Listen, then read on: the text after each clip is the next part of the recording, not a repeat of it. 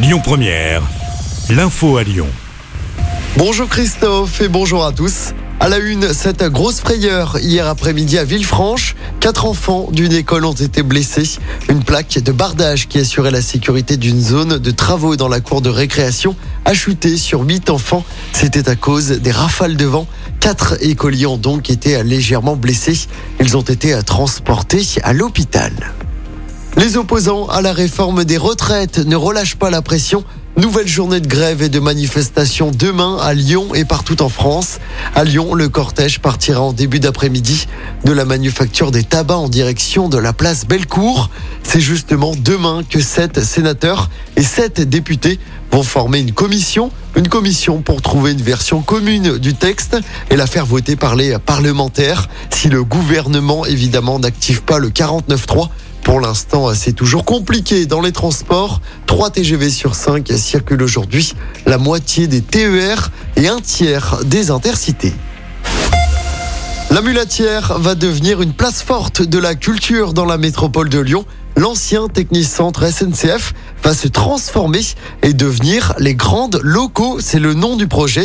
Le site industriel va accueillir des grands événements culturels et ce dès l'année prochaine. Deux immenses hangars vont en fait être réhabilités et seront occupés à partir de 2027. Un troisième hangar sera investi dès l'année prochaine. Bruno Bernard, président de la métropole. La culture est une priorité pour la métropole de Lyon et ce site, euh, ici à la Mulatière, est assez extraordinaire pour tous les acteurs culturels et pour tous les, événements à venir euh, d'intérêt métropolitain sur la métropole de Lyon. on va avoir Nuit Sonore, on va avoir euh, les Lyon Foot Festival et puis peut-être d'autres à l'avenir. Et les usines Fagor de Gerland qui accueillaient ces événements culturels depuis 2017 vont devenir un site de maintenance pour les TCL.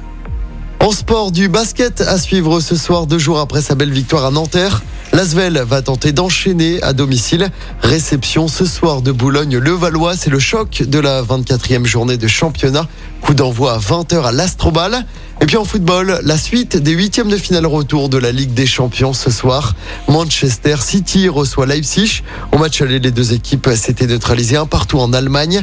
Dans l'autre match, l'Inter Milan se déplace à Porto. Les Italiens avaient gagné un 0 à domicile au match aller. Coup d'envoi des deux matchs à 21h. Écoutez votre radio Lyon Première en direct sur l'application Lyon Première, lyonpremiere.fr et bien sûr à Lyon sur 90.2 FM et en DAB+. Lyon Première